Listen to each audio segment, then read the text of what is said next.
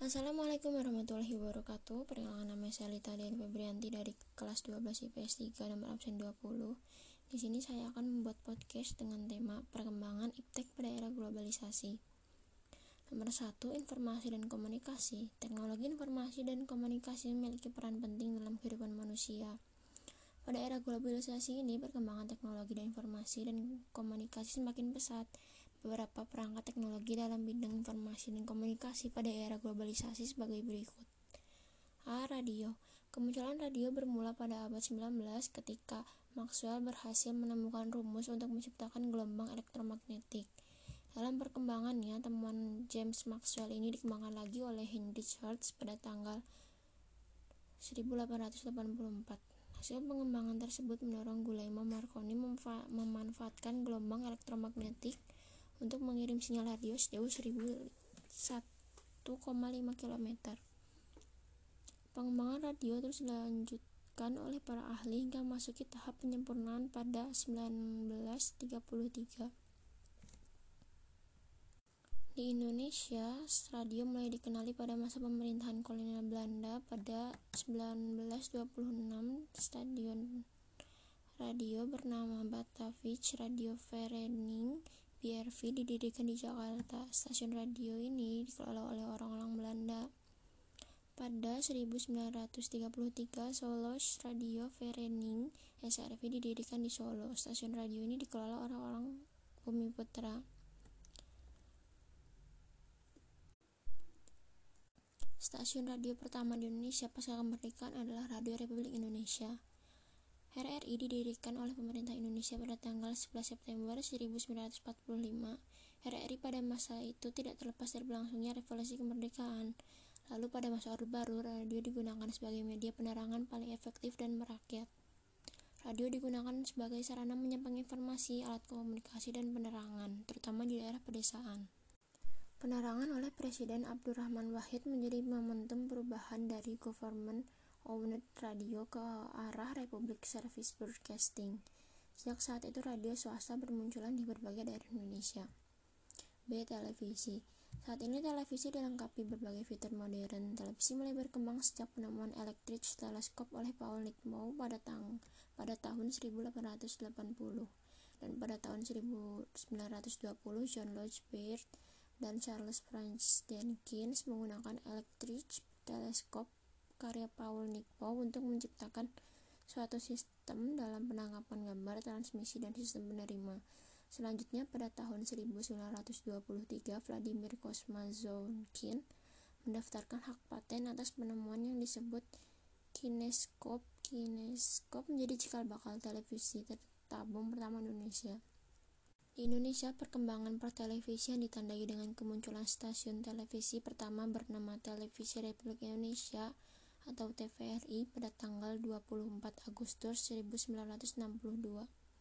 Kemunculan TVRI berdasarkan surat keputusan Menteri Penerangan Republik Indonesia nomor 20 SK7 nomor 61. Kemunculan TVRI tersebut ditandai dengan penayangan penyelenggaraan Asian Games 4 di Gelanggang Olahraga Bung Karno, Jakarta. Telegraf. Pada masa ini, keberadaan telegraf sulit ditemui, akan tetapi pada masa lalu telegraf memiliki peran penting dalam bidang komunikasi. Telegraf digunakan untuk mengirim pesan melalui gelombang elektrik. Pesan yang dikirimkan tersebut ditransmisikan dalam bentuk lampu listrik yang dikonversikan menjadi data atau tulisan saat tiba di tempat tujuan. Pesan informasi ini yang dikirim disebut telegram.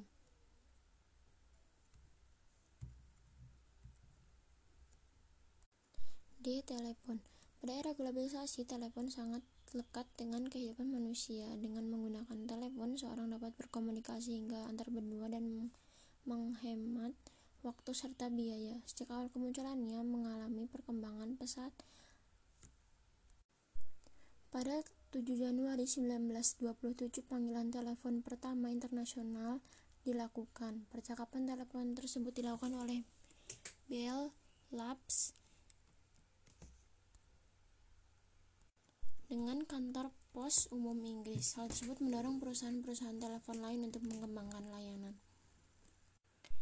Pesatnya perkembangan teknologi Telepon pada era globalisasi memunculkan beberapa model telepon seperti telepon engkol, telepon putar, telepon bertombol, advanced mobile phone system, ponsel GSM, dan smartphone. Pada akhir 1993, PT Telkom memulai banyak proyek pencontohan seluruh digital global system for mobile. Sejak saat itu muncul beberapa operator telepon seluler di Indonesia, misalnya Telkomsel, XLCom, dan Satelindo. Memasuki era 2000-an, muncul penyedia operator seluler seperti Tri dan Axis. Satelit.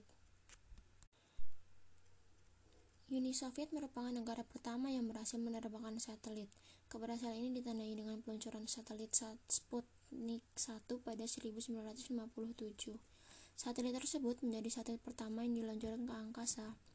Setelah berhasil, Uni Soviet meluncurkan satelit Sputnik 1 pada Desember 1957.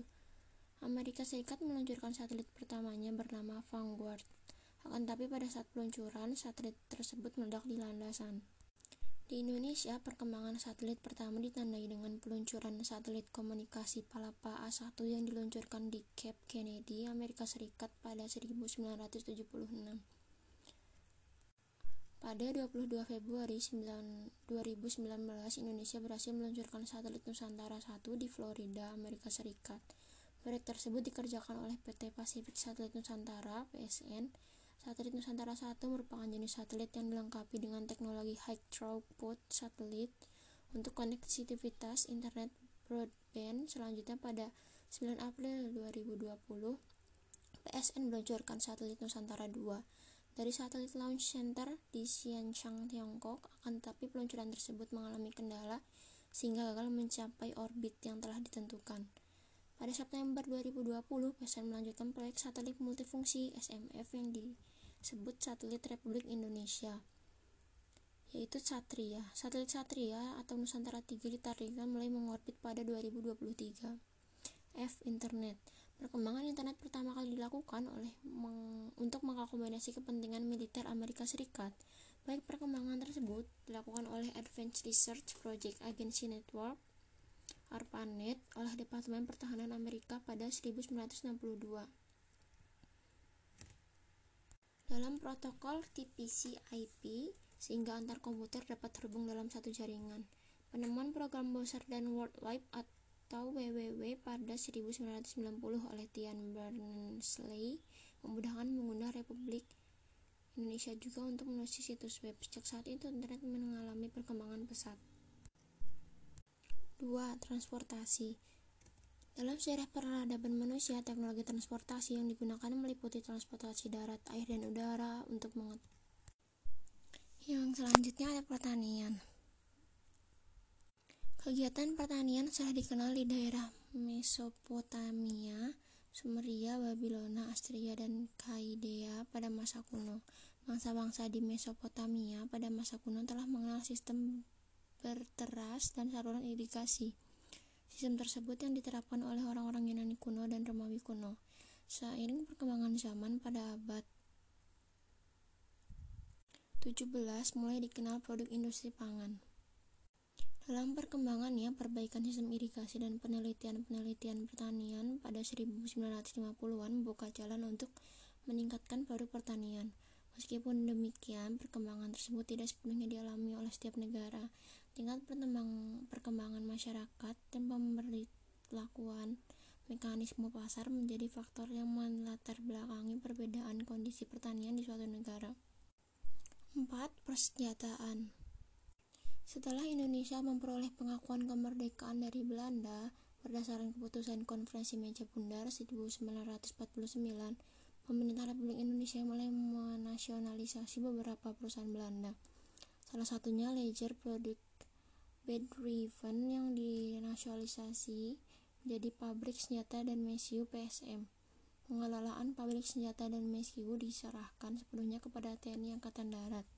Pada 1980-an, pabrik senjata ini berganti nama menjadi Pindad dan menjadi perusahaan perseroan terbatas. Kini, PT Pindad terus memproduksi teknologi persenjataan. Antariksa.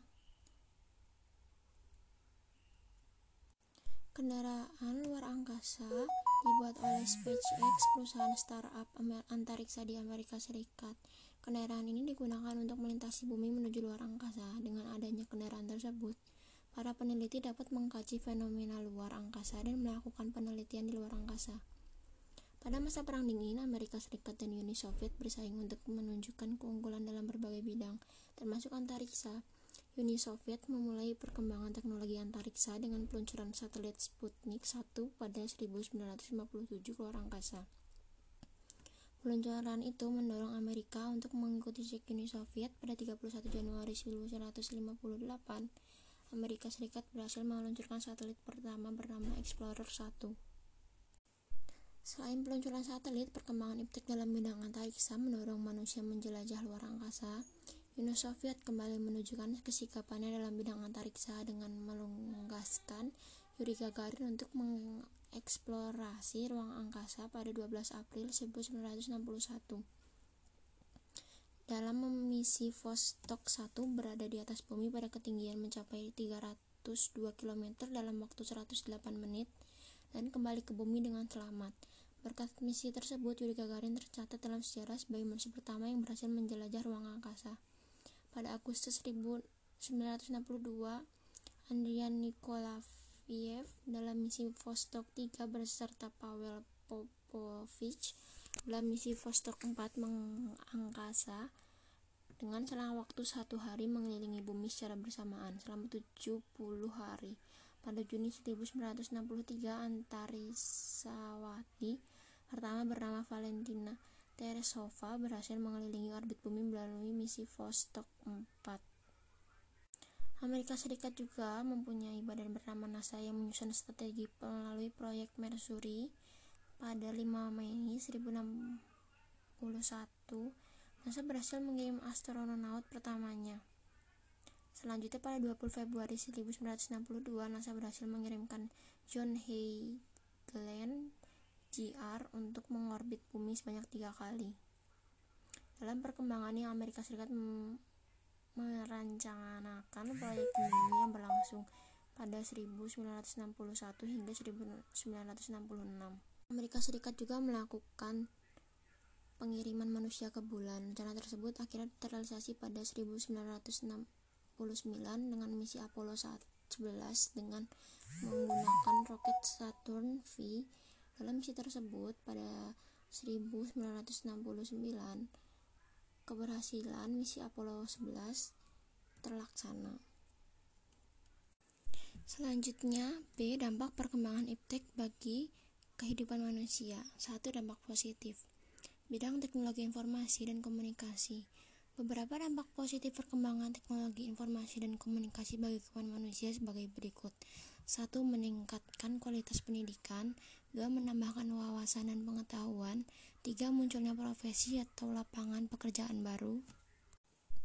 B. Bidang teknologi transportasi. Beberapa dampak positif adalah 1. Meningkatkan mobilitas sosial, lalu meningkatkan keamanan, dan yang terakhir memperkecil resiko korban jiwa. Di bidang pertanian, dampak positifnya adalah adanya spesialisasi jenis tanaman, penggunaan teknologi modern, dan juga munculnya jenis tanaman unggul berumur pendek. Selain dampak positif, ada juga dampak negatifnya, yaitu di bidang teknologi dan informasi dan komunikasi, memengaruhi pola pikir dan juga kecenderungan antisosial. Di bidang teknologi transportasi, ada juga dampak negatifnya, itu masalah kemacetan kota-kota besar, meningkatkan angka kecelakaan. C. Di bidang teknologi di luar angkasa. Kemajuan teknologi luar angkasa membawa dampak negatif, terutama akibat banyaknya satelit yang meluncur di luar angkasa. Banyaknya satelit ini menimbulkan masalah baru, yaitu banyaknya sampah di luar angkasa. Sampah luar angkasa meliputi objek buatan manusia yang tidak lagi berfungsi, dibiarkan melayang di bagian luar atmosfer. Bentuknya bervariasi, mulai dari bekas satelit, bekas bagian roket, serpihan bekas tubrukan antar sampah antariksa. Keberadaan sampah ini tidak hanya mengganggu aktivitas astronot dalam menjelajah luar angkasa, tapi juga kehidupan di bumi. Di bidang teknologi persenjataan, Bom hidrogen merupakan persenjataan militer yang dapat menimbulkan awan panas serta termonuklir atau disebut bom hidrogen memiliki daya ledak 1000 kali lebih kuat dari bom atom. Pada tahun 1952, Amerika Serikat melakukan uji coba peledakan bom hidrogen pertama kali di Samudra Pasifik. Perkembangan ini juga tentunya membawa dampak negatif, yaitu bisa membahayakan kehidupan manusia. Sekian podcast Sejarah Minat dengan tema perkembangan iptek pada masa era globalisasi. Saya pamit undur diri. Wassalamualaikum warahmatullahi wabarakatuh.